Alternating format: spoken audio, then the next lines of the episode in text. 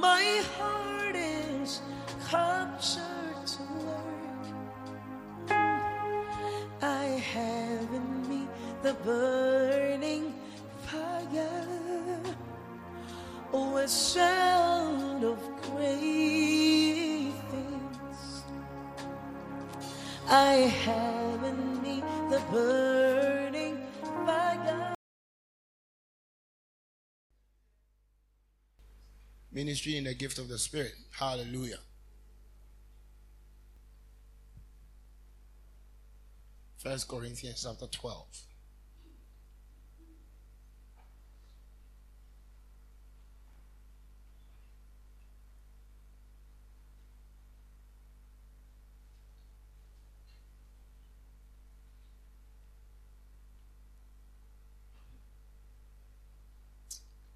Now, concerning spiritual gifts, brethren, I would not have you ignorant. The word gifts is italicized, and it means that it can be omitted. So now, concerning spiritual, brethren, I would not have you ignorant. You know that ye were Gentiles, carried away unto these dumb idols. Paul is amazing. Say dumb idols. Come on, say dumb idols. Carried away by unto these dumb idols, even as ye were led. Wherefore, I give you to understand that no man speaking by the Spirit of God calleth Jesus accursed, and that no man can say that Jesus is Lord, but by the Holy Ghost. Now, there are diversities of administrations, but the same Lord. And there are diversities of operations, but it is the same God, which worketh all in all.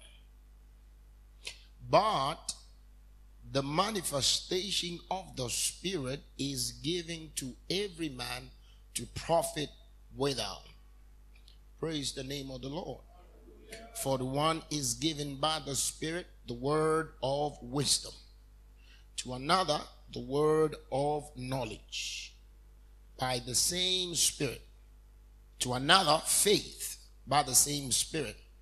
To another, the gifts of healing. The gifts of healing.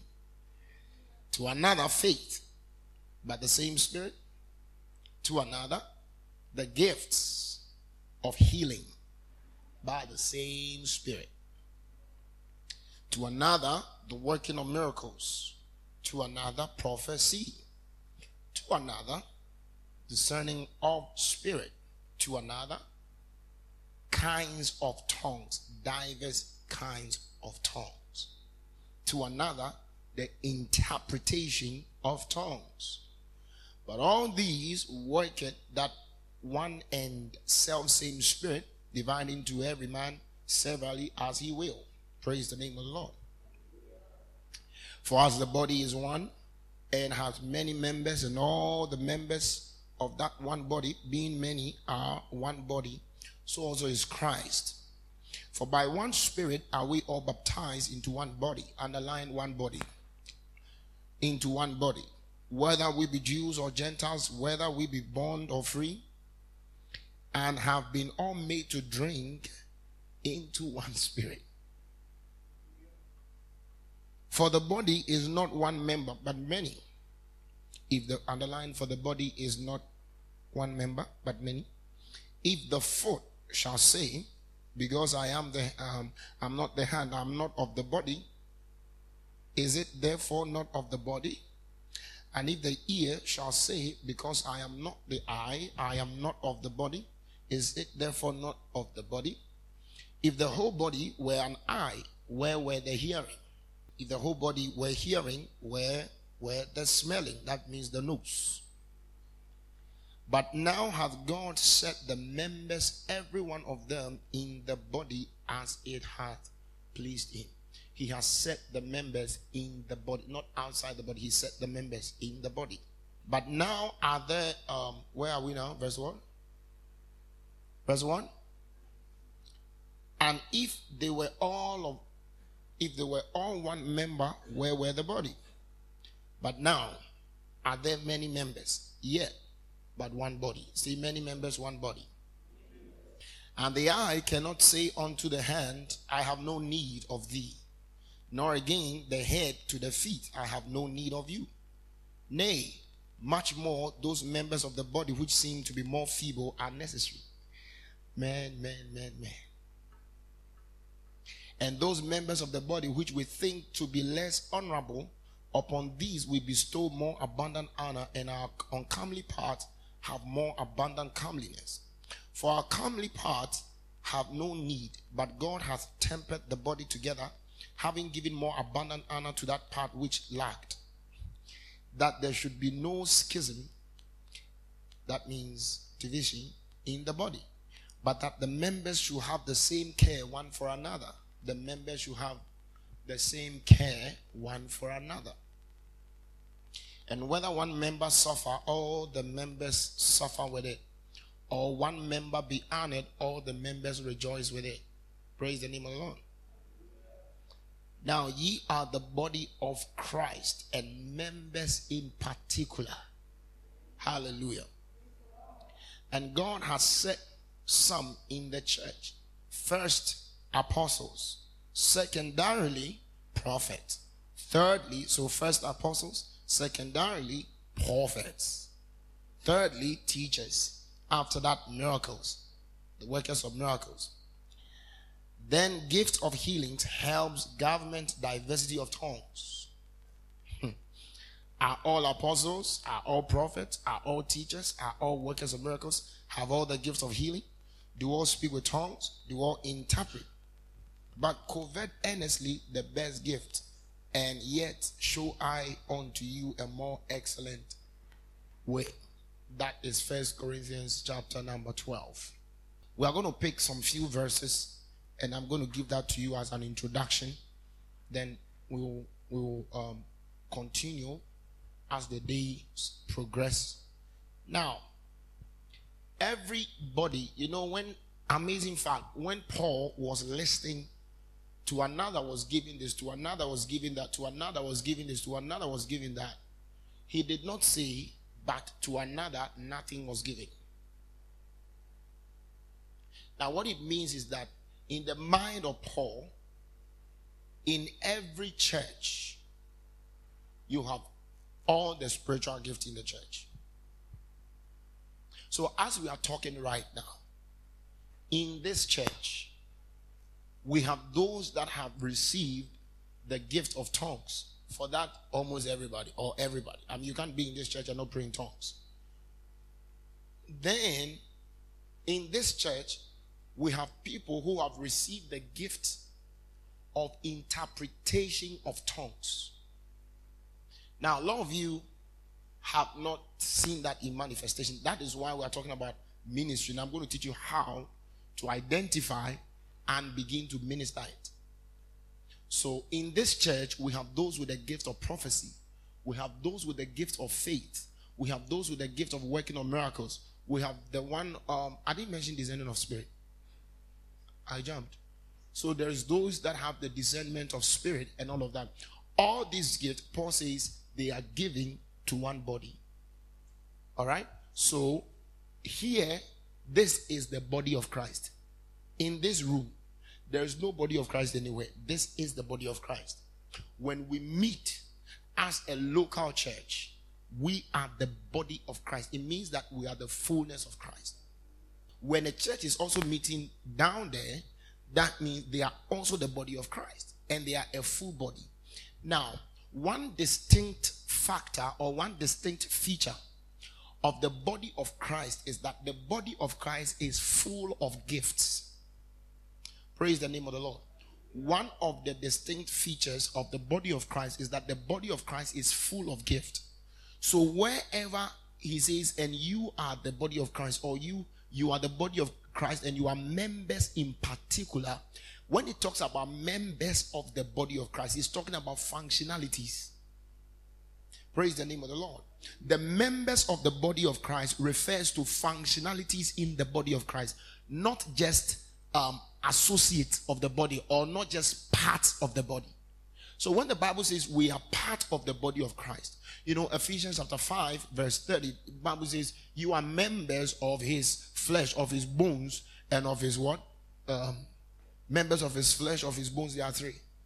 Find the other one, of his marrow or whatever it is. Let's go there, 5:30, Ephesians, quickly. Let's get there. You are members of his body, of his flesh, and of his bones. Is that what you have there? Members of his body, of his flesh. Now, so when we talk about the members of the body of Christ, God is not looking at human beings. When God talks about the members of the body of Christ, we see a human being. God is talking more of functionalities. God is talking about diversities of enablement by the Spirit. So when you say, I am a member of the body of Christ, man, I feel like I'm going to teach for 2 hours. The anointing has come.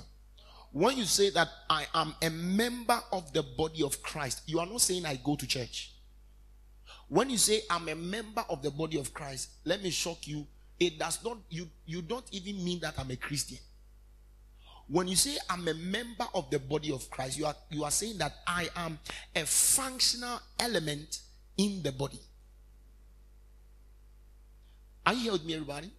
So it means that you can't be a Christian and now you are and then claim that you don't have a gift, because the gift is the functionality that is given you, or the particular functionality. So listen, all the members of the body he listed in chapter 12 of 1 Corinthians, he listed them with regards to their functions. Are we together? So he listed them with regards to their functions. So he talks about the eye. Now the eye is for sight. Hallelujah. He talks about the hand. He talks about the smelling. He talks about... So he says that the coming together of these functionalities is the body of Christ. I need some good time. What does the Bible mean when it talks about the body of Christ? So we must use the Bible to explain what body means. Because the body of Christ is not this. Alright? Christ is not a human being. Jesus is. But when the Bible says you are the body of Christ, vasto. You are the body of Christ. Now let's get into the word. Let me explain some few things to you with the word body. So put your hands in 1 Corinthians chapter 12, alright? Now let's go to Colossians chapter number 1. 9. For in him, chapter 2, sorry.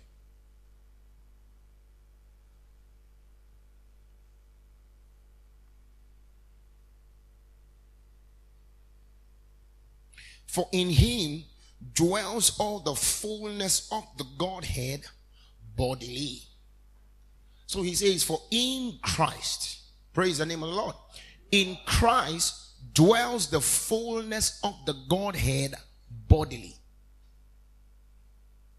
He did not say, for in Jesus dwells the fullness of the Godhead bodily. I mean, it's not too much a wrong to say that, but that is for babes. That is what I mean by babes. That is for those who are not scripturally technical. Hallelujah. But if you are scripturally technical, you will know that there is a difference between Jesus Christ, Christ Jesus, and Christ. Hallelujah. Jesus Christ refers to the one that was born in Nazareth. Jesus Christ refers to the one who died on the cross. Hallelujah. When we talk about Jesus Christ, we talk more of his human self. Christ Jesus did not need the anointing. Jesus Christ needed the anointing. Now, I'm not talking about three different people. No. I'm talking about one person. For example, Kwame. When you hear Kwame, if somebody is calling me Kwame, then it means that the person is talking about my family association as the last born. I remember we had a program in our house when my stepdad died, and we're having the funeral on Sunday. So they were doing Kwame Pacho Yinso Mame, Kwame Fawebra, and this one is Kwame, all my aunties, my this. And then Gifty was angry. He wanted to go and tell them that, why are they sending me? And Lady Favor said, hey, your pastor's family, they are not correct. Don't go and bring yourself. Who should they send? Your pastor is the last born. Who should they send? You know? Say, no, why? They should not see, they have to know it's the pastor. Say, no, it's not, the pastor is not here. They can choose to refer to me as a pastor. So when they say Kwame, they are talking about the last born. Are you understanding that? And then when you see Minister Higher Life, then you are dealing with maybe Rainers fraternity and people who are not so close but subscribe to my ministry. But when you hear Daddy, all right, when you hear Daddy, when you hear somebody not being able to actually even say Minister Higher Life, want to say Reverend Sasu Minister Higher Life, then you know that this is someone who is very close and the person really honest. You get it now? So it's one person, but names are identifications of a particular status. Are you understanding that? I believe some of you, the names I call you here, that's not what they call you home. You understand? Yeah. Maybe if, I don't think any of you knows that Dave is called Ofayao or Yao. What's the name? Ofayao or Yao. Something Ofayao or Nanaya or something. You two know Dave Nina and Ofayao. Now, when he came to me, I said his name is David. And I said, no, I'll call it Dave. Samson. And I said, no, he's called Sam. So some of you don't even know he's Samson. Some of you think he's Samuel. He's Samson. So you know where it's coming from.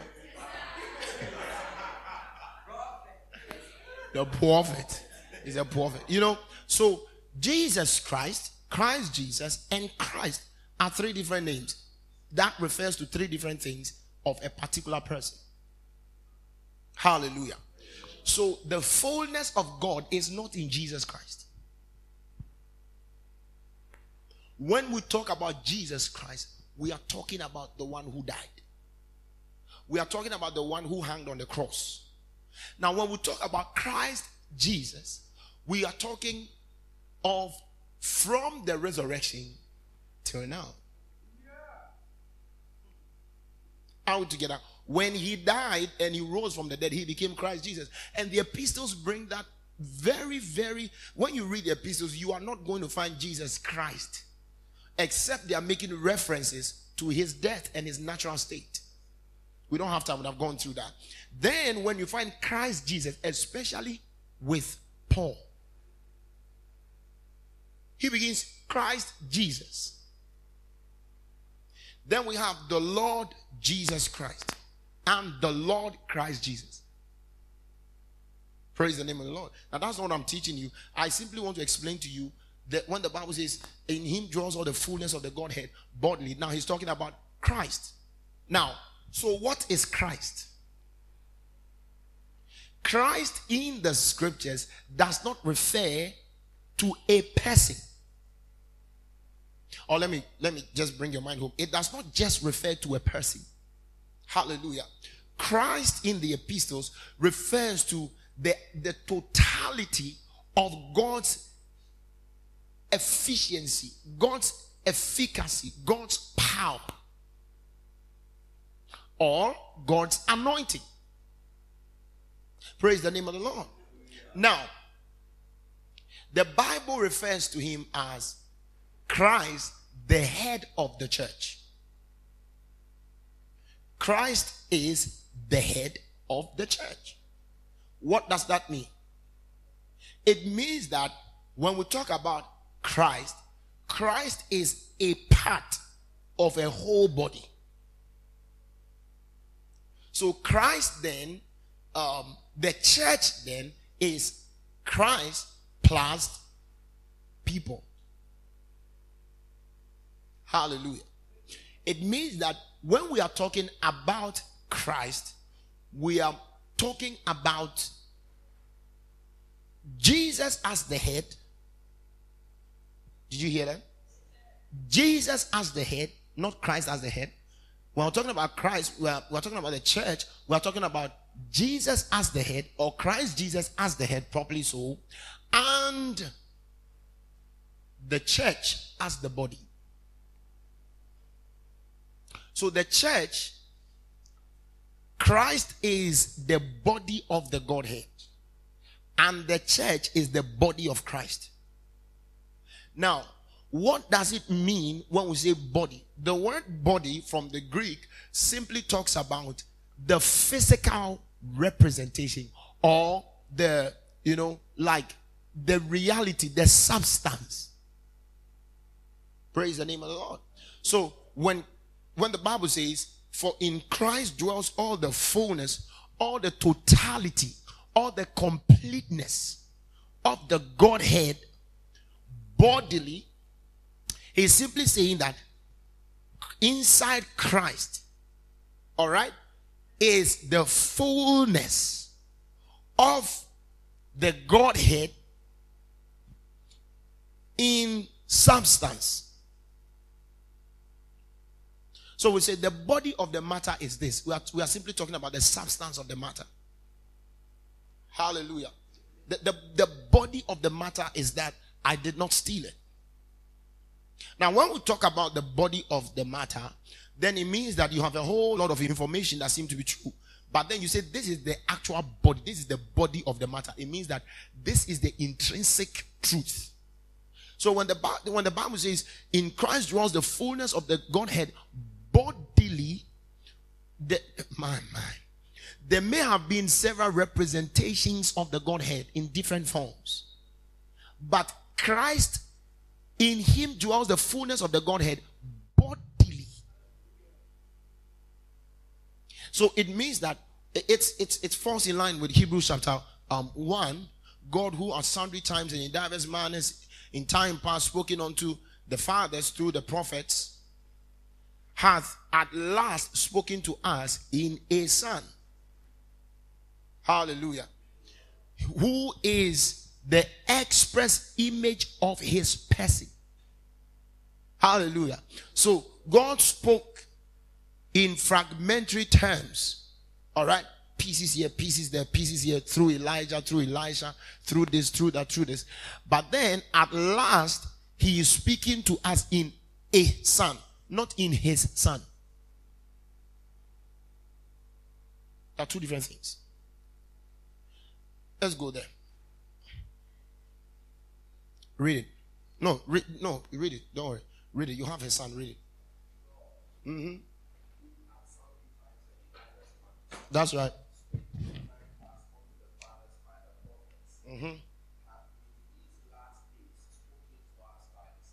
Okay. What version is that? Wrong.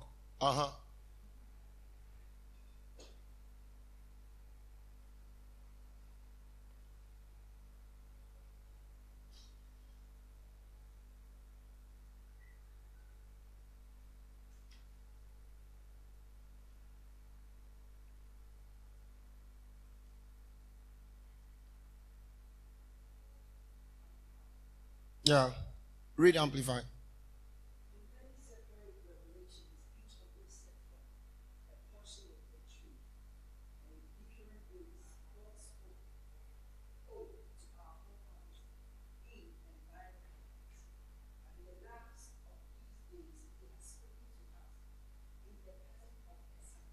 Did you see that? That is the accurate thing.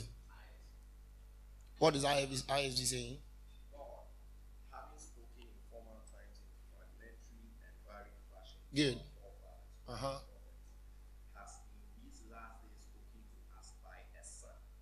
No, that one too is still wrong.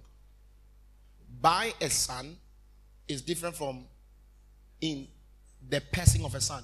In the passing of a son means something is wrong with the son. In the passing of a son means, in the passing of a son means he has come as a son. Now, if you are a very good student of the Bible and of this church, you will know that when we talk about the Son of God, we are not just referring to a person. The Son of God is an office. It means the God in the flesh. So he has spoken to us in the person of a son means that he came to explain himself. But that son picked up a body, and that natural body is what we call Jesus Christ. Hallelujah. So we can say the son is an office. So when we talk about the Son of God, we are talking about the body of God. So God said, the Bible says God spoke here, spoke there, and we couldn't quite understand God. Because in the Old Testament, somebody comes to say God kills and God makes alive. Alright, somebody comes to say God makes rich, God makes poor. Somebody comes to say this, comes to say that, and we can't actually have, you can't read the Old Testament and know the nature of God. Because he looks like a very confused person. Somebody comes to tell us that, and it repented God. And God repented of the evil which he had purposed to do. You understand? Sometimes in the Old Testament he's good, sometimes he's bad. Sometimes he's killing, sometimes, you know, like somebody, what's the name? There's some guys that make mockery of Moses. And then God just caused this earthquake, opened the earth, and then swallowed people and closed the earth back. And some people sin and God forgives them. And some he just opens the earth. And then they just fall inside and he closes it back. What kind of an assassin is that? What kind of an assassin is that? So you look at that and you are confused. And it had come to a point, I'm still talking about ministry and spirituality, don't worry. It had come to a point where the Jews, the custodians, Romans chapter 3, he says that the Jews, he says, what profit hath the Jew there? 3:1. He says, much everywhere, chiefly because unto them were committed the oracles of God. So unto them were committed the word of God. So it came to a point where those unto them that were committed the word of God were even confused about the nature of God. And because of their confusion, they had accepted everything to have come from God. So you read John 9 and Jesus was walking with the disciples and met somebody who was, is it blind or so? Read it. The other person was blind or crippled from birth. And then the disciples asked Jesus, whose fault is this that this man was born this way? Is it the parent? Is it the father? Is it the mother? Who? And then Jesus says that nobody has sinned. So in their mind, you've done something wrong to be sick and all of that. Jesus made an emphatic statement. He said that, but that the glory of God will be made manifest in his life, comma. King James said full stop. But the glory of God will be made manifest in his life, comma. I must work the works of him who sent me while it is day. So it means that Jesus is saying that it is not the Father's will for anybody to be sick. It's not God's will. And God does not put sicknesses on people to teach them a lesson. Hallelujah. Acts chapter 10 verse 38, how God anointed Jesus Christ of Nazareth with the Holy Ghost and with power, who went about doing good, healing all that were oppressed of the devil. So Peter says that oppression comes from the devil. Hallelujah. How God the Father anointed Jesus the Son with the Holy Ghost, the Spirit, who went about doing good. So the Father, the Son, the Spirit were all in one agenda, doing good and healing. Hallelujah. So when God actually said This is my beloved son in whom I am well pleased. The word actually is, this is my beloved son in whom I am at home. I'm at peace. It means that Jesus comes to give us the exactness of God's nature. That is why what we don't see in Christ, we don't attribute it to God. That's how to be able to know what the things God did and the things God didn't do. As time goes on, maybe next year or next 2 years, I'll teach you something. If Jesus tarries, I'll teach you a principle of biblical interpretation, and you will see that there is such a principle as God allowing, God permitting, or God doing. God permitting something to happen, or God doing something.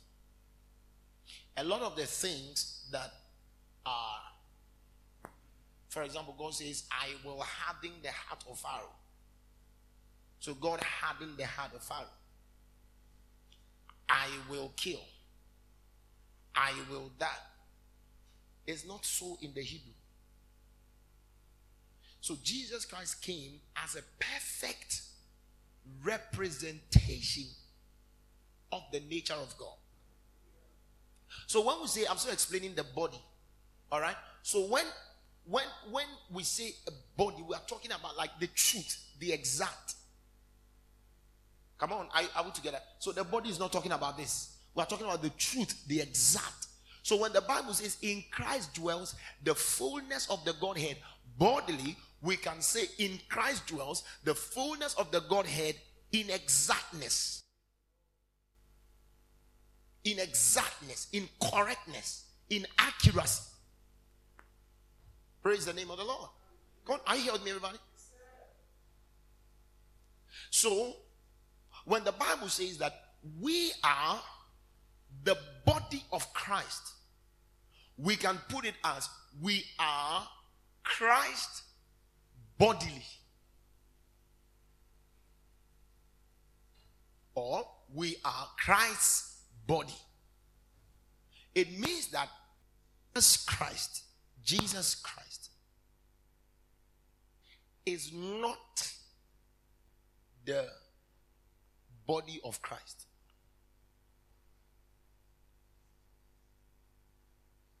No.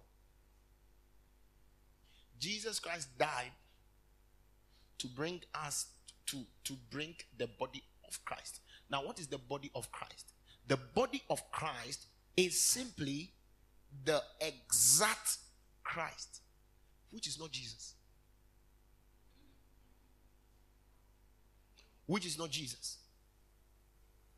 Now, the body of Christ means Christ in exactness. Jesus says, I have many things to tell you. It means that he wasn't done. But there is the exactness of Christ. And that is us. So when we're talking about the body of Christ, we are talking about a physical and accurate and exact representation and presentation of Christ. Now, what is Christ? Christ is the fullness of the Godhead bodily. So Christ is the, we can say Christ is the exactness of the Godhead in fullness. Are you all here with me, everybody? Christ is the fullness of the Godhead in exactness. So when we talk about Christ, we are talking about the totality of God, or the totality of the Godhead.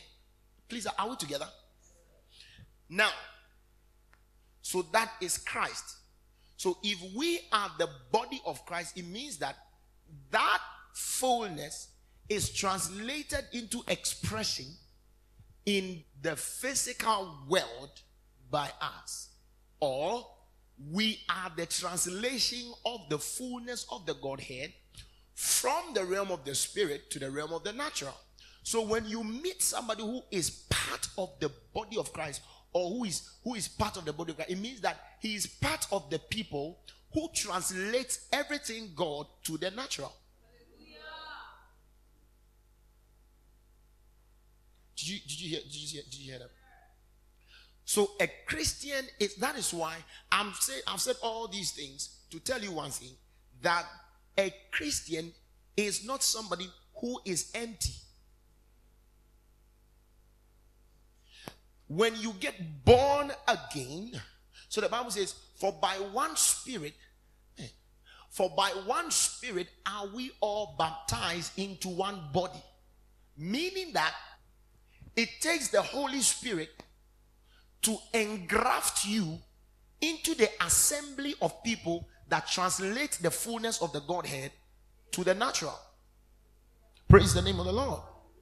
Are you helping me, everybody? So it takes the Spirit. So you can't just come up and be born again. Come on, look at me. Don't mind them. You cannot just get up and be born again. To be born again is to be picked by the Spirit to engraft you, to put you in the body of Christ. Now, what is the putting together of the Spirit? What is the Spirit immersing you into the body of Christ? By giving you gifts. What is the body of Christ? The body of Christ simply is the people, all right? I want us to understand, that's why I'm using that. The people who translates Christ. And what is Christ? The fullness of the Godhead. So the body of Christ refers to the people who translate the fullness of the Godhead from the realm of the Spirit to the natural. So if you meet any, see, we are like cult members. All right? We are like cult members. If you meet a Christian, you have met one of the people who is responsible for the translation of Christ, the fullness of God, to the natural. Say, I'm flowing in the Spirit. Say this month, I'm flowing in the Spirit. Some of you are not saying something. Say this month, I'm flowing in the Spirit. You see, so when you meet a Christian, you have met a translator of the Godhead to the natural.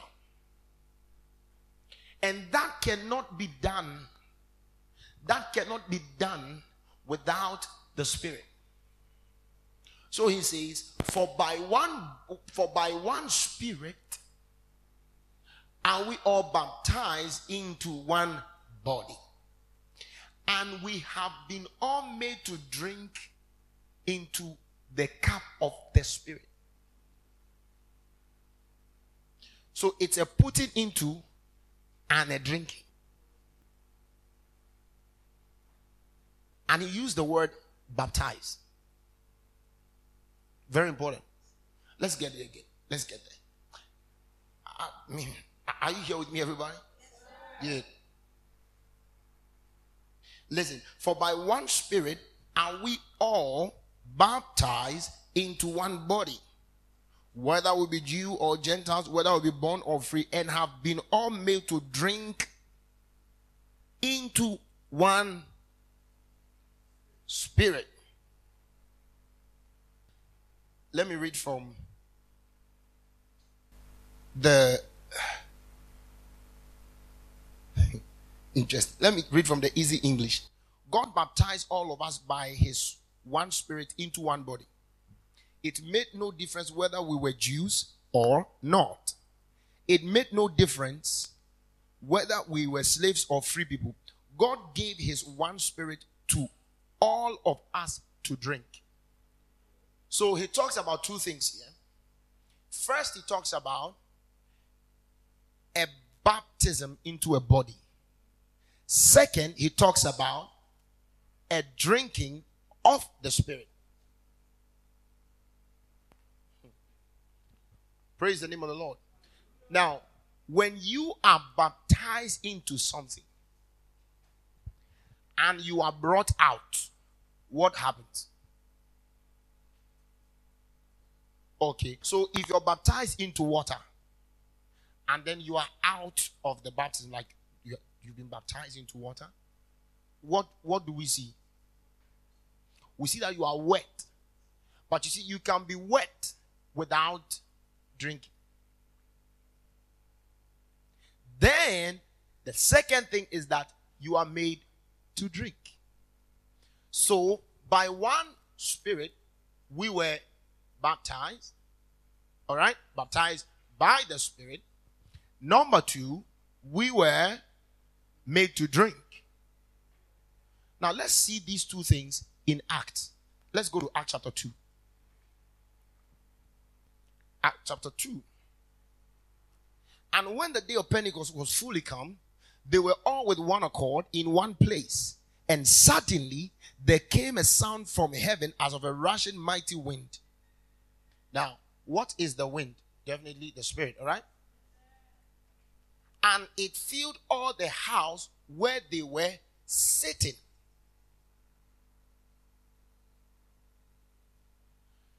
The wind filled the room where they were sitting. What do you think is that? Ah, no. What? Baptism.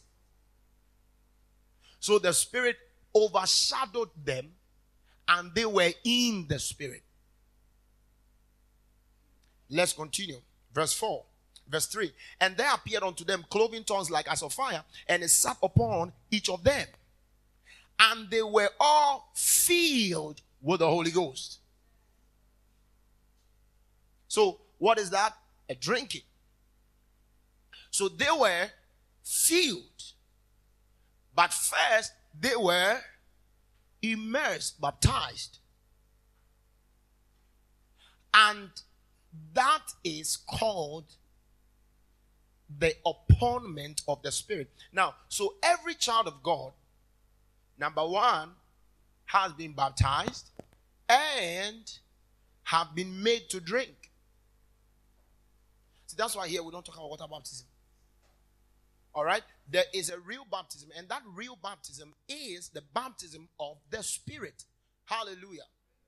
The Spirit baptizes you. The Spirit overshadows you, and that engrafts you into a reality. It engrafts you into some exactness. It engrafts you into the body. Are you here with me? So when you get born again, the Spirit comes to, and that appointment is an initiation of God to say that today you have joined the cult. That cult is the cult that translates God into the natural.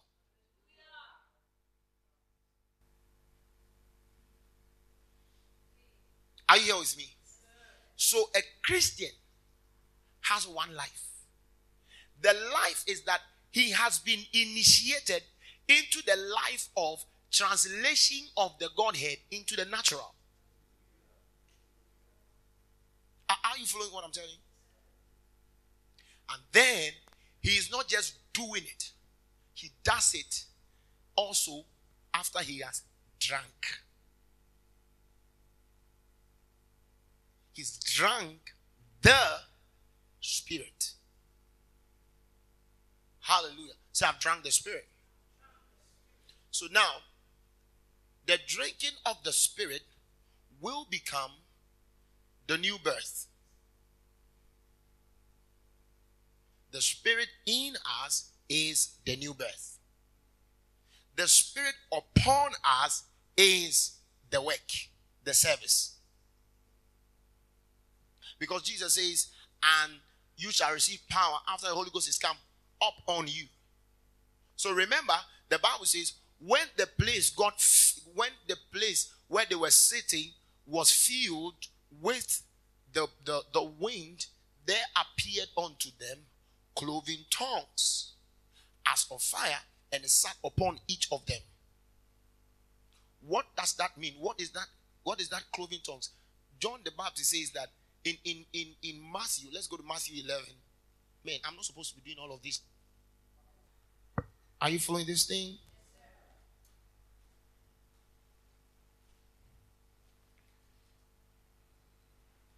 All right, chapter 3. Matthew chapter 3. I indeed, verse 11, baptize you with water unto repentance. But he that cometh after me is mightier than I, whose shoes I am not worthy to bear. He shall baptize you with the Holy Spirit. He shall baptize you with the Holy Spirit and fire. Now, what's the baptism here? He will immerse you. But your immersion will not be, he says, I baptize with water. All right? Unto repentance. Jesus' baptism is with the Holy Spirit and with fire unto the body. Did you see that? So, John the Baptist baptized with water unto repentance. Now, we don't get baptized with the Holy Spirit unto repentance. What we are baptized into is more deeper, bigger, better, stronger, greater than repentance. We are baptized into the body.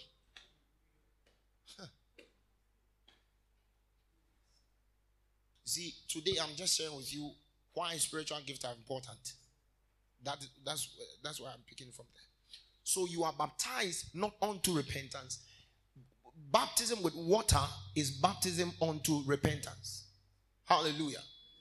But baptism with the Spirit and with fire is baptism unto the body of Christ. Now, so it could be seen that when the Spirit came, the Holy Spirit, the Bible says, there appeared upon them, that appeared unto them cloven tongues as of fire, and it settled upon each of them. What is fire? Why fire? And here he says, who baptized with fire. What is the significance of the fire? It talks about passion. It talks about fervency. It talks about heat. It talks about a refinement. Are you understanding that? So the fire of the Spirit talks about action. Why? The Bible says, I made up my mind, I'm not going to preach his word or neither mention his name. But his word was like shut up in my bones like fire. So when that happened, what happened? He spoke. So fire then, according to what we are studying, is a symbolic representation of action. So when the guy said he will baptize you with the Spirit and baptize you with fire, he was simply talking about action. You will be immersed into the Spirit and with the fire that will causes you to do. To do what?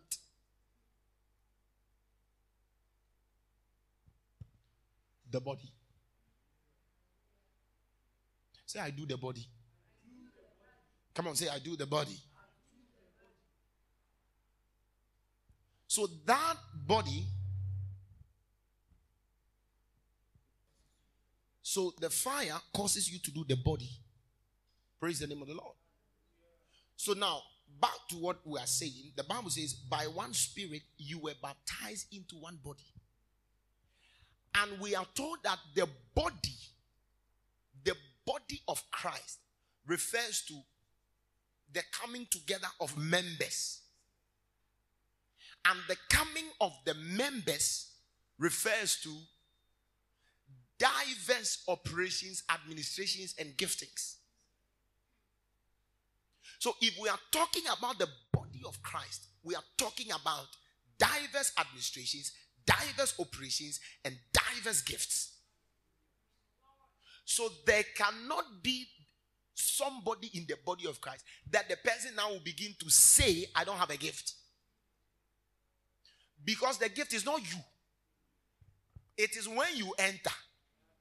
You can say, I have not discovered it yet. You can't say, I don't have a gift. Because the body of Christ is a combination of people with diverse administrations, diverse operations, and diverse giftings. Say, I'm not empty. So when you say you are a Christian, you are not somebody who is now going to get a gift. You are somebody who has a gift and you are discovering. And you see, that's what the Bible says. The gift, the manifestations of the Spirit is giving to profit every man withal. The word profit withal is somphero. Somphero. S-U-M-P-H-E-R-O. Somphero. Somphero. Somphero talks about a contribution in order to help an assignment or a project. So, like, when it's all right, we are buying this, and then you say, oh, this is my contribution, this is my contribution, this is my contribution. Then we are able to go and buy whatever we wanted to buy. All together. So, Somphero then is that it's a coming together. The manifestation of the Spirit is giving to you to be able to contribute to what we are doing. Are we together? So what we refer what we refer to as spiritual gifts is not for your individual celebrities. Any gift given to you by the Spirit is for you to be able to contribute, to help with what we are doing. And what are we doing? We are doing the translation of the fullness of the Godhead into the natural. Are you here with me, everybody? So, this is the foundation and the basic I want you to get before we begin to minister this April. So you understand that the gift that you have is not for you. So you cannot decide when and where to use it. See, and one of the things that we will give account for is the gift that we received from God. That's that. When you are needed to come and prophesy, and you say you are not in the mood, you will give account to God. Because the gift that is giving you is to help. For example, we are building a house. We are building a house or whatever. And then the day that the mason is to come, or the architect is to come, the architect says, I'm not in the mood, I'm not coming. You will not see that you are delaying the work, but you would have been a reason for the delayance of the work. So Paul is very smart, because the Corinthian church had gotten the whole thing mixed up. They are prophesying for themselves. They are healing to get names. They are doing everything in the church to get names and to become somewhat important and valuable. But Paul says, no. The gifts are given for Somphero. They are given. So your gifts, the gift of the Spirit, I'll come to that. They are giving for your Somphero. They are giving for your contribution to help. So it means that every Christian, in fact, right now, forget about all churches, forget even about branches. I'm talking to you now. If you are here and you are not contributing to the work of God we are doing, God will ask you. A lot of people are two steps backwards. It's a different thing to come to church and not be sovereign. Hallelujah. That would mean, all right, you are coming, so you are getting your this thing to be able to sovereign. But there are people who are in church, they don't do anything. Hallelujah. They don't do anything. They don't belong to anything. We are going for soul winning. They are not there. They themselves don't even win souls. They don't know. When you get into an issue, when you face something, or when you meet anything, that kind of brings you to a point where you are becoming redundant. That is a spiritual attack. Let me say that again. When anything happens to you, if anything happens, you lost your job, what again? You got broken heart. You got lazy.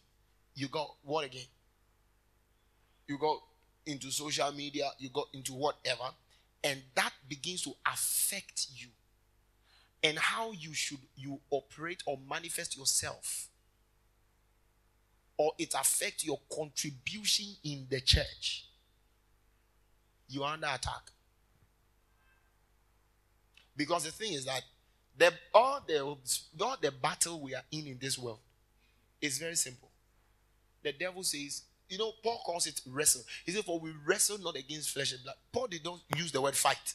It's not fight. No. It's not fight. He used the word wrestle. And the word wrestle in the Greek means you are trying to put somebody down and the person is also trying to pull you down. You know, like that game that we do, you know. It's not fight. What's the name of it? Okay. So I'm trying to put you down. You're trying to put. So the devil is trying to stop the work, and we are trying to progress with the work. So the whole ministry of the devil with his ministers is very simple: to make sure that the work of God does not progress. And you see, the devil will not go and attack God. Even if the devil can fight God and win, it will still be a foolish fight. Because the agent for the progress of the work is not God, it's us. So the devil does not have any issue with God. Do you understand what I'm talking about? The devil has no problem with God. He cannot go and fight God. That God is not his matter. God wants to do something. And the thing that God wants to do, he's giving to us. So we are the agent wherever we find ourselves to bring God into reality in the natural. So anything that will slow your pace, the devil is very good with a Christian. If you can be born again and be in the church and not do anything, the devil is okay. At least you go to heaven, but you don't get a lot of people to go. It is only when you begin to be a voice for God. It is only when you begin to burn for God, it is only when you start to become serious with God that you begin to get all kinds of attacks. The Lord of Christians, the devil does not even know they exist. He's not bothered about them until they begin to rise. I mean, which people do you hear their names in the news? You think there are people, when you hear this pastor has that, or somebody is bashing pastors, you think they have time for Christians who don't go to church? No. That's not a problem. It's not a problem at all. Hallelujah. So the whole battle with the devil, we are casting out demons, we are healing the sick and all of that. All of that, the grand picture is a sumphero. It is the sum, the sum, you know, the sum is come together. You know, like when we say the sum of all things. All right? So, and then the Pharaoh then will begin to, it will be like your contribution. So it's a coming together to contribute. Hallelujah. Praise the name of the Lord. Now, it means that when a Christian also desists, becomes sluggish, lackadaisical, lackadaisical to discovering the particular gift that he has to begin to manifest, the person is also slowing the work of God. Let's take, for example, I tell you that maybe we are going to have a spiritual gift conference. And you don't come. You will not be able to know what you have to be able to work. So then we can say, all right, you stay home, relax. It's not time yet. You are not grown yet. When you grow, you know what it means? Let me tell you something. So there's a brother, Martin. So Martin prayed for somebody on campus. And then the person's life got changed. The mother went to visit the child, and the child was talking Christian. Now, the mother said, what happened to you? So, me, when we came, the senior you gave to me, it was not correct, so I got a new school father. His name is called Spider. Say, ah, Spider, say. I said, that's what they call him on campus. So for Spider. So, the woman said, then go and call him. When the child left, the woman said she turned, and some people had grouped and were talking about Spider. Hey, Charlie Spider, he said, you're born by you. No, they were talking about him in a positive sense. And the woman said, she began to bless God. I thank God that my son came to meet somebody. I'm talking about Martin. Now, so when Martin came, Martin started talking to the woman. What does Martin know? Martin started talking to the woman. Then the woman said, I am sick. I've been sick for 2 years. Then the woman started explaining the sickness. Then so my pastor can help you. I said, really? Say yes. But please, my pastor is a young guy. If you are going and expecting all you, he gave her the disclaimers. Don't go with oil, you get angry. Don't go with this, don't go there. And the woman and the husband drove all the way from Assamanke to come and see me in the house. So Pharaoh. So, through Spider, the son got saved. The woman is saved. The husband is saved. And it will go on and go on and go on.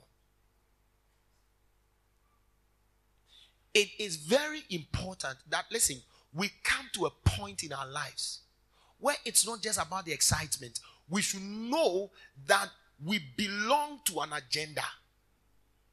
We belong to something. See, that's why sometimes I fight some of you. I was telling Okwampa the last time, your house is here. Okwampa's house, 3 minutes walk, he's in church. 3 minutes. Pastor Margaret comes all the way from Achikope. She walks like 2 hours to get to church.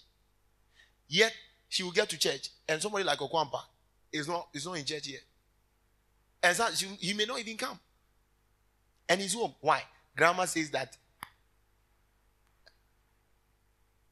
you were born where? In 2005. Prophecy. So 2005. He'll be like 18 years or so.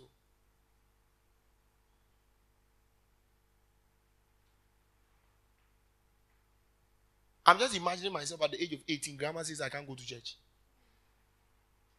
At that same age, I was not living with grandma. I was living with able-bodied, strong, energetic brother who can beat the hell out of you. But I broke every protocol. You see, my involvement is not about me. No, it's not about me. I contribute to the work of God. My gifts are to contribute to the work of God. So it means that every Christian should be eager to know the way he's been enabled to contribute to the work of God. Hallelujah. Yeah. Everybody, you should know. So whether it's prophecy, the Bible says, let us prophesy. Whether it's in giving, let's give. Whether it is hospitality. So whatever area that you have been endowed by the Spirit to serve, serve. Because listen, you may be serving in a small church, maybe a small church like this, but it is a contribution to the body agenda. It's a contribution to the body agenda. See, don't have in your mind that you are developing your ministry.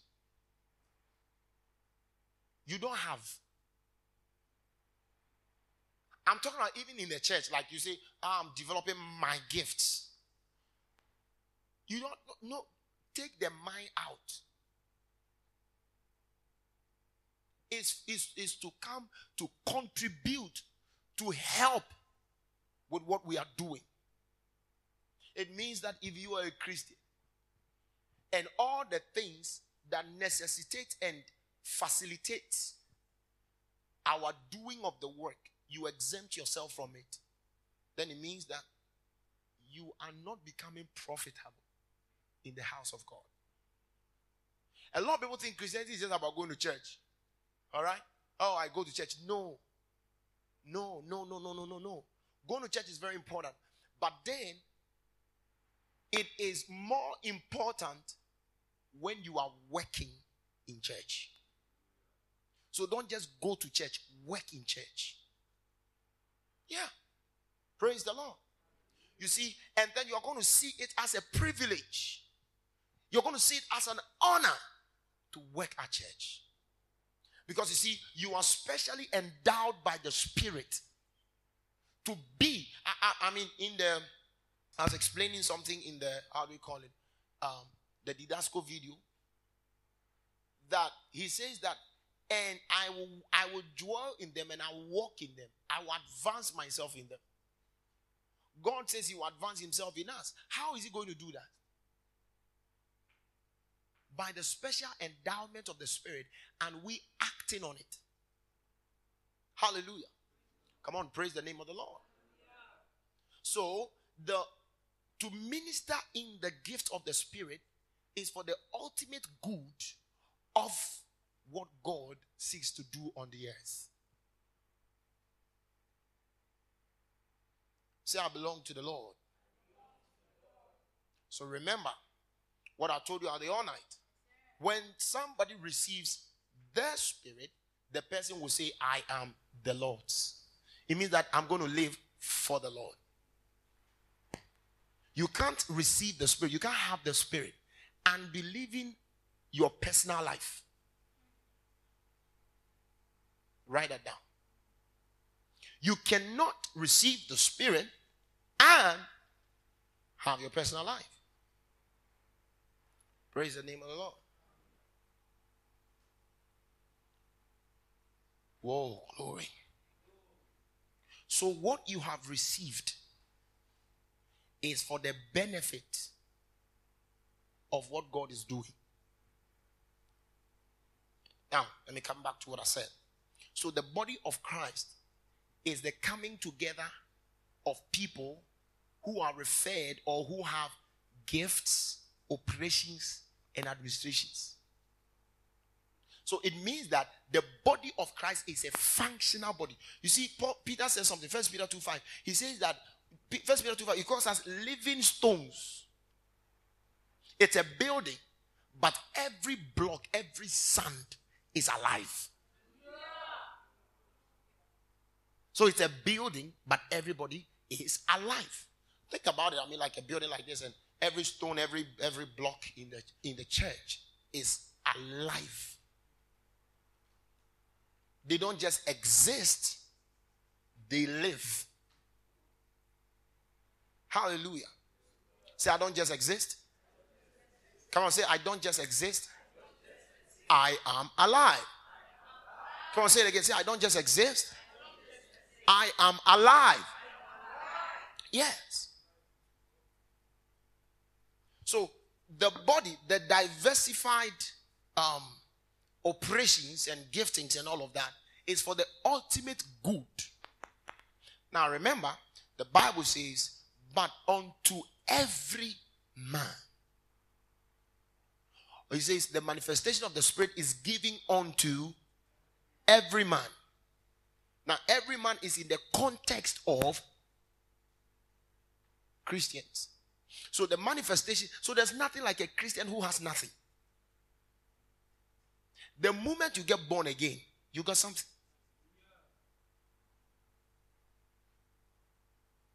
Unto every man. So the manifestation of the Spirit is given unto every man to contribute to the work. Hallelujah. I said hallelujah. Come on, praise the Lord. So God has given you something that you can use, or He's giving you something that enables you to. It means that, listen, you cannot contribute to the work of God just by wanting to contribute. You cannot be there and say, I want to contribute. You need a license. And that license is the Spirit. Hallelujah.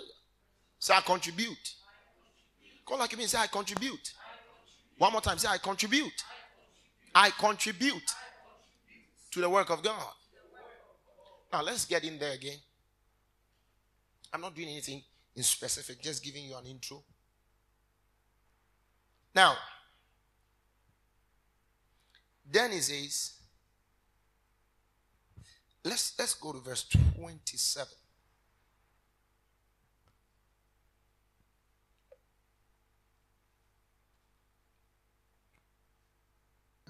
Hallelujah. Now ye are members, ye are the body of the Christ, that is the fullness of the Godhead.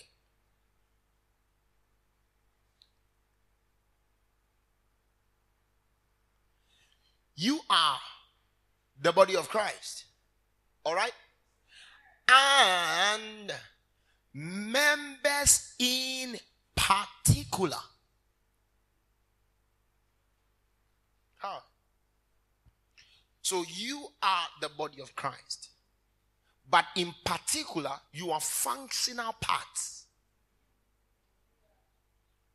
So listen, when the different parts comes together, when it's assembled together, what you have is called Christ.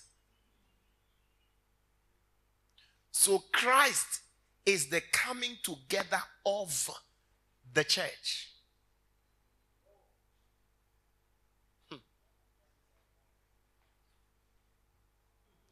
Let's make sense of what I said now. So in Christ dwells all the fullness of Godhead body. What does it mean to dwell? To what? To permanently remain, to influence. So in Christ dwells, permanently remains and influence, that permanently remain and have influence, the fullness of the Godhead. And we are the body of Christ. So listen, when we come together as a church, we come together. So the church, you plus you plus you plus you plus you, when we all gather together, it is equal to the fullness of the Godhead in abiding. So it's like when we come together, you see the fullness of the Godhead in abiding.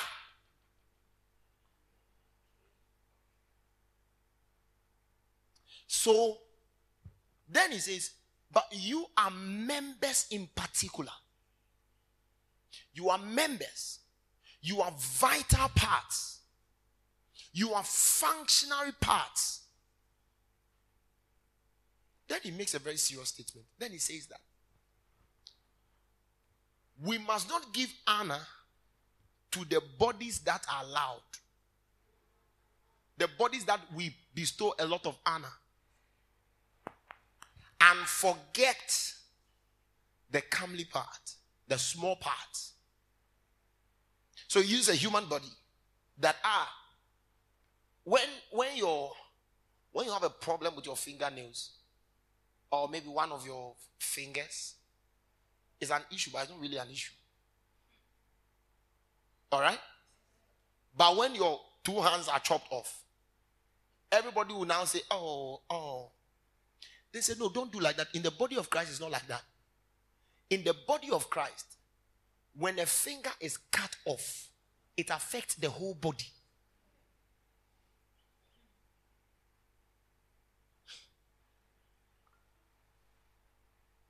He's not talking about unity. It's not unity he's talking about. He's talking about functionalities that if we are in a church and somebody is saying, I need time for this. Somebody is saying, oh, I am not the pastor. He says, it affects the body. Let me give a typical example. You would think that, oh, you have the liberty to sleep today and not come to church. Because really, you are not the pastor. He says you are in trouble. You can say, oh, I will not go to church today because today I'm not the one who is doing worship. Do you understand that? Oh, I will not go to church. Oh, my young comrade because, and then me, sorry. Then he says, no. The parts that even we don't put a lot of respect on in the church, he says God puts a lot of honor on that part. So even if your job is just to come and sit down, serve God by sitting down well. You don't need to be anything that, like coming to stand here and doing all kinds of things like I'm doing. No. Let's read that. Are you enjoying this thing? Yes, sir. Oh, I can't hear your voice. Are you enjoying this thing? Yes, sir. Some of you are not talking. Are you enjoying this thing? Yes, sir. Okay. Let's go to verse 22.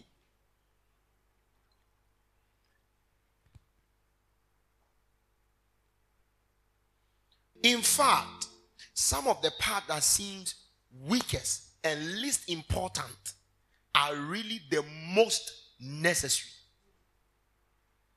From the NLT. Hallelujah. And the parts we regard as less honorable are those we clothe with the greatest care. So we carefully protect from the eyes of others those parts that should not be seen. Oh my goodness. I need to have pastors to tell them this particular verse. It's not for you now. While other parts do not require this special care. So God has put the body together in such a way that extra honor and care are given to those parts that have less dignity. This makes for harmony among the members so that all the members care for each other equally. If one part suffers, all the parts suffer with it. And if one part is honored, all the parts are honored with it. Now, all of you together are Christ's body, and each one of you is a separate and necessary part of it.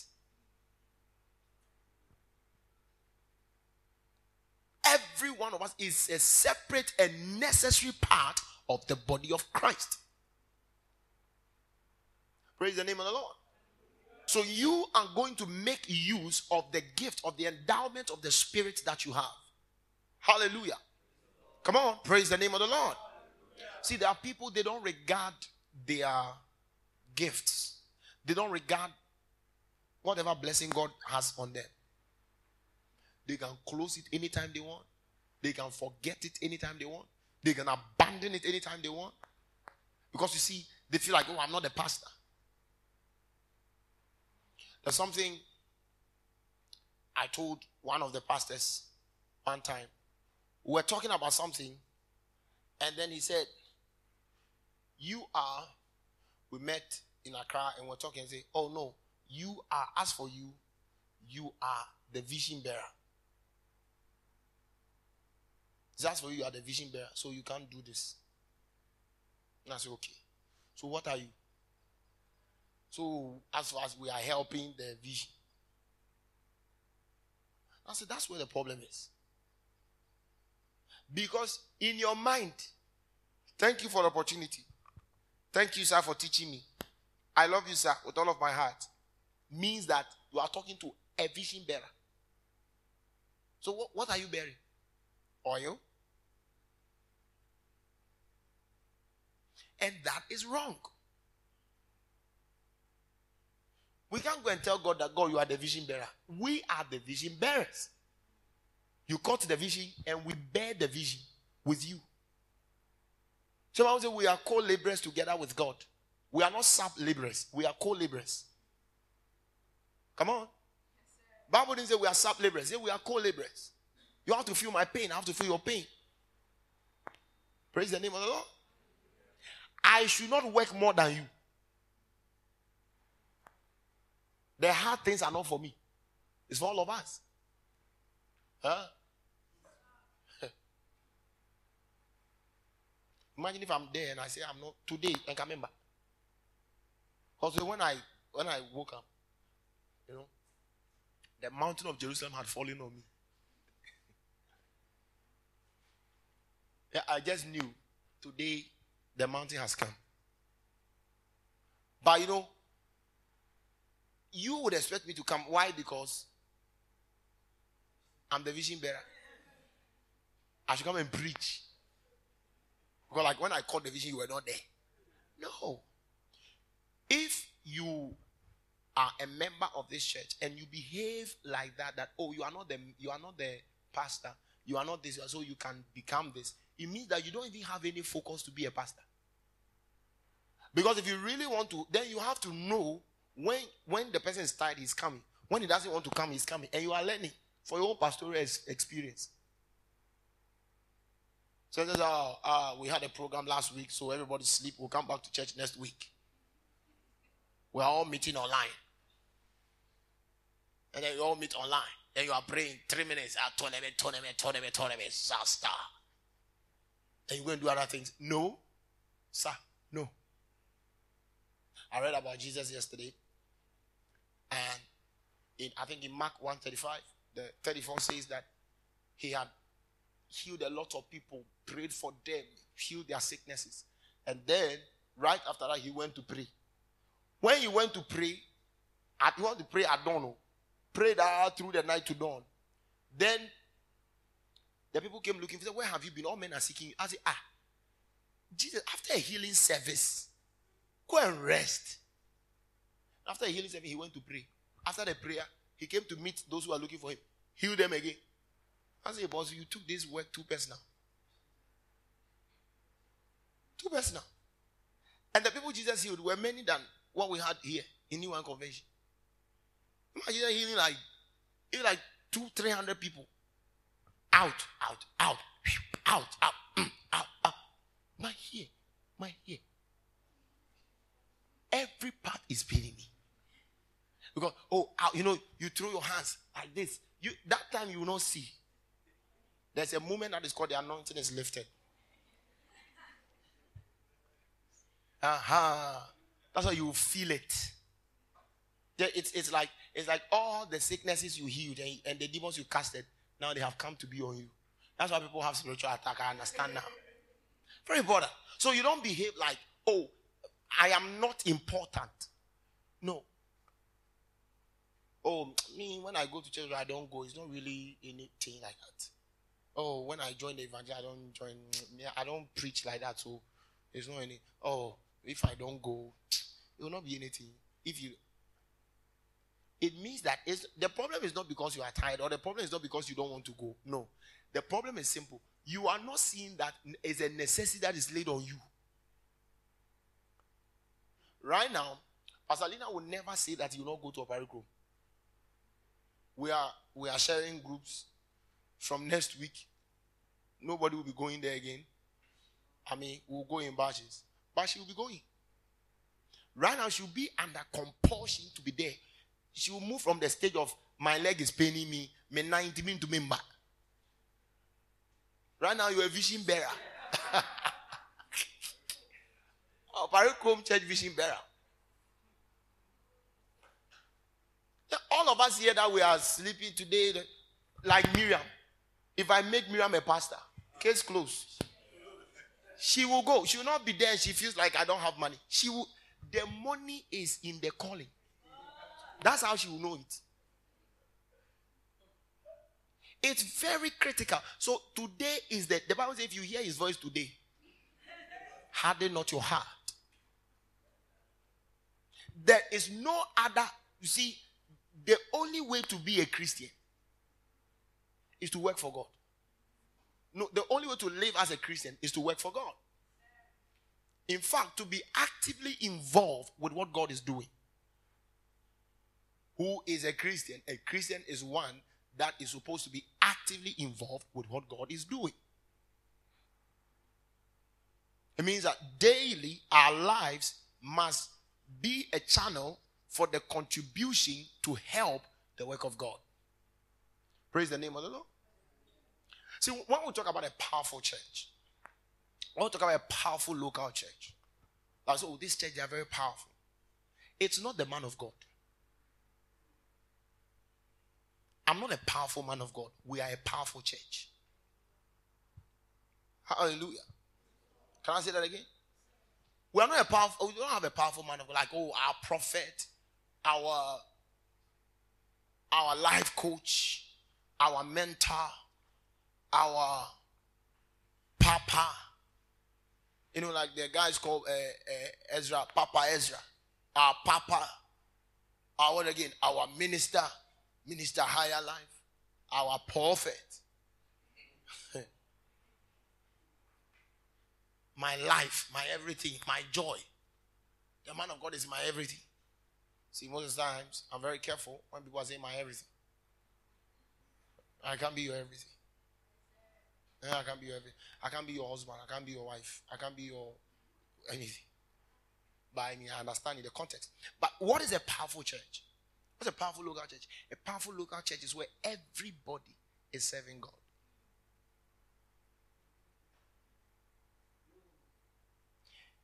A powerless church is a church where the burden of ministry is on the pastor and the leaders. That church is a very crazy church. Somebody is a doctor, so he's busy, he can't come to church. Somebody is an IT software engineer, he cannot come to church. Another person is what? So all of them business people, when they meet together, big boys are in church. Last week we had a meeting with the president. You know, when they are about to finish their lives, then it's like that. So they go up and they begin to bend. We were having a meeting with the president last night. So far I'm at the microphone. And we're talking about the economy. Bruh. Tinumwe. That's how they do. That's how they behave. The church is full of business people. When you enter the church, glamour. Screens everywhere. Sound. Light. You enter the church and say, you go and say, am I in Ghana? Exquisite. Sensible air condition. Yeah. There's some air condition they blow, then they start blowing heat. Then now they cool again. Sensible one. Ambience. Then you look at the dresses of the people. Their attire. Solomon was that kind of pastor. Yeah. When she saw beauty. excellence, gold caps, gold attire, gold this, gold that. But Solomon was building shrines. So it's not every ambience that is from God. All right? So you go to that church and everybody's rich. The smallest car you can find there is a Bentley. You see Megro Otis this. A church that does not just have only car park. They have helicopter park. What's your friend say? Okay. This guy's not born again. And people come to church in helicopter.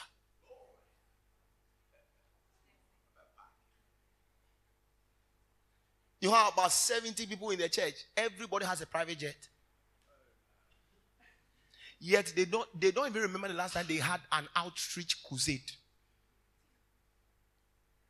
If the pastor wants to call for 3 million Ghana cedis in less than 5 minutes, the money is settled. Yet they don't even remember. They don't go for outreach. Because when the pastor makes a mistake of saying that we are going to have a crusade, nobody will come. Nobody can come. The members of the church, they don't know anything about laying hands on the sick. They don't know anything about casting out demons. They don't know anything.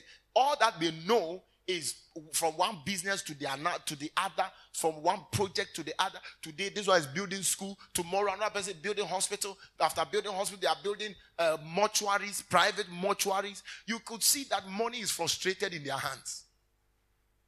They are building businesses. Accumulation of a lot of money in their bank account, they are resting and all of that. Yet you go to the church and there's no life. That's not a powerful church. And like I always tell God, I would prefer a church with rubbish sound, with men on fire, than a church with exquisite ambience. It doesn't mean that I like this. No. If we continue to be on fire and you have the sound and everything, it boosts your immune system as a church. Yeah, but if it will be a church, no fire, everybody's busy with work. This one is here, this one is there. This, when we meet together, is a big man talk. Contract. We're talking about contract. Church. You can be the next billionaire. You can be the next pastor. No. Hallelujah. A powerful church is the church where its members are busy working, contributing to the work of God. Not just in money, their lives included. Let me finish this. Let's go to Ephesians chapter 4.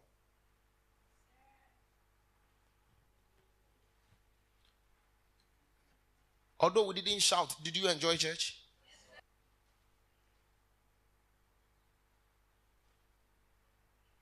All right, let's begin from verse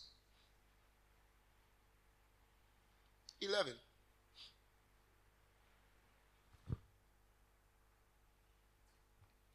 From the NLT. He is the one who gave these gifts to the church. The apostles, the prophets, the evangelists, the pastors, and teachers. Their responsibility is to equip God's people to do his work and build up the church, the body of Christ. Let me read that again. Their responsibility is to equip God's people to do his work and build up the church, the body of Christ. Are you following this, everybody? No.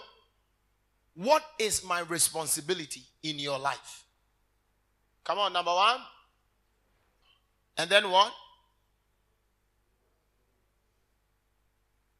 Okay, let me read from here. To equip God's people to do his work. So don't just say to equip you. I can equip you to do something else. But my equipping of you should simply be to do God's work. That's my simplest assignment.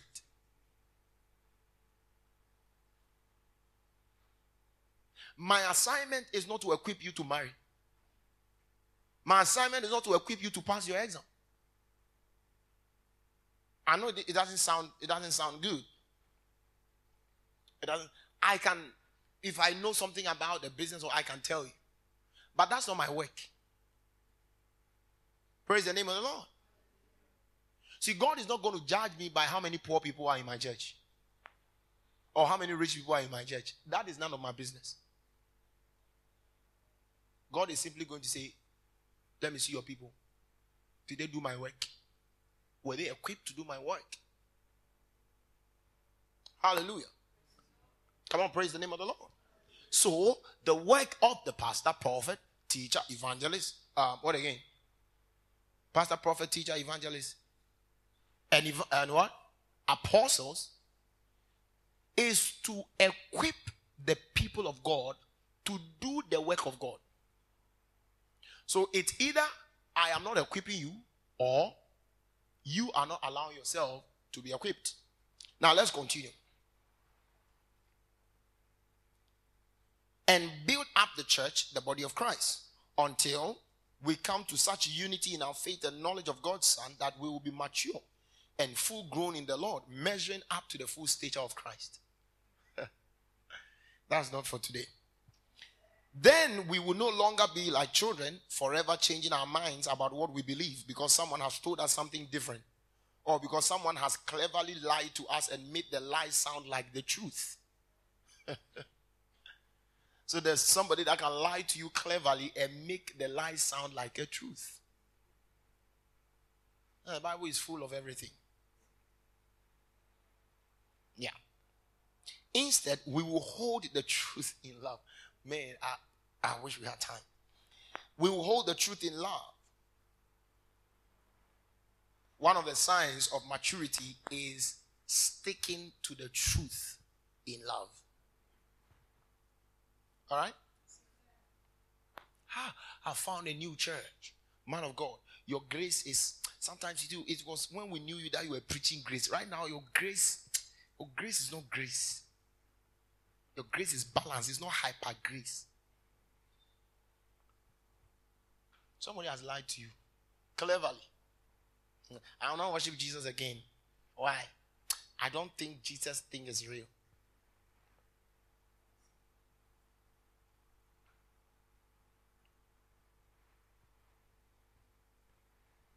Your face,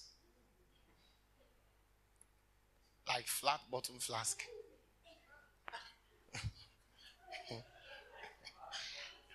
How many of you know that? Okay. Instead, we'll hold the truth in love, becoming more and more in every way like Christ, who is the head of his body, the church. Under his direction, the whole body is fitted together perfectly. As each part does its own special work, it helps the other part to grow, so that the whole body is healthy and growing and full of love. Let me read that portion again. Under his direction, the whole body is fitted together perfectly as each part does its own special work. So let me read it again. Under his direction, the whole body is fitted together perfectly, full stop. As each part does its own special work, it helps the other parts grow, so that the whole body is healthy and growing and full of love. So a perfect church is a church that the other parts are doing their own special work.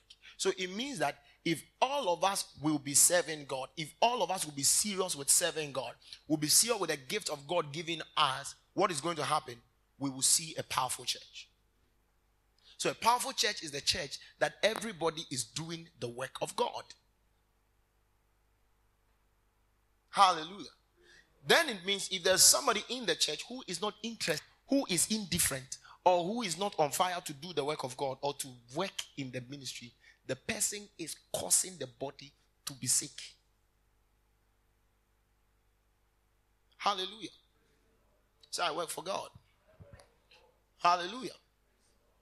Now, so when we meet again, I'm going to talk to you about how to minister in the gifts of the Spirit. So the gift of the Spirit, we are not going to talk about the administrations by the Lord. We are not going to talk about the operations by God the Father, but we're going to talk about the gifts of the Spirit. Now, so I would want you to go and get the messages that I taught on the gifts of the Spirit and listen to them. Yeah, we had a series on the gifts of the Spirit, so that you know I'm not going to teach you what the gifts are. Because right now you know how many gifts are there in the Spirit. How many? Number one, working on miracles, blah, blah, blah, right?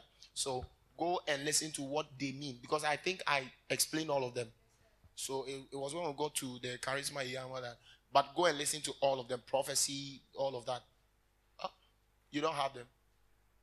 Yes. So get to Pastor Dave and get that message.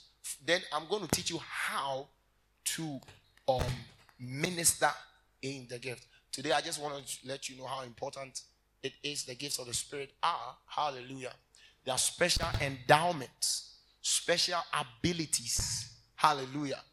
Given to us to help us to be able to fulfill the work of God.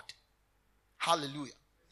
So every single Christian has the gift of the Spirit. There's no Sakura Christian. Tell someone there's no Sakura Christian. Tell another person there's no Sakura Christian. Say you are gifted. I am gifted. So we do the work of God. Hallelujah. Let's be upstanding.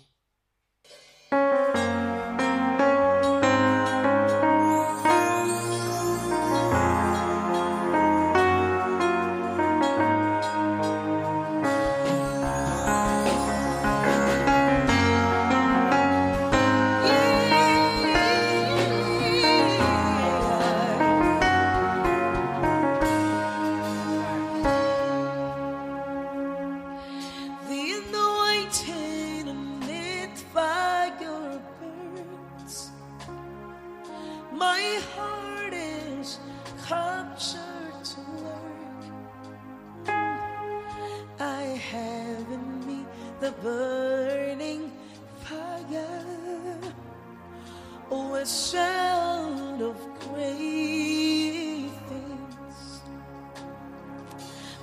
have in me the burden.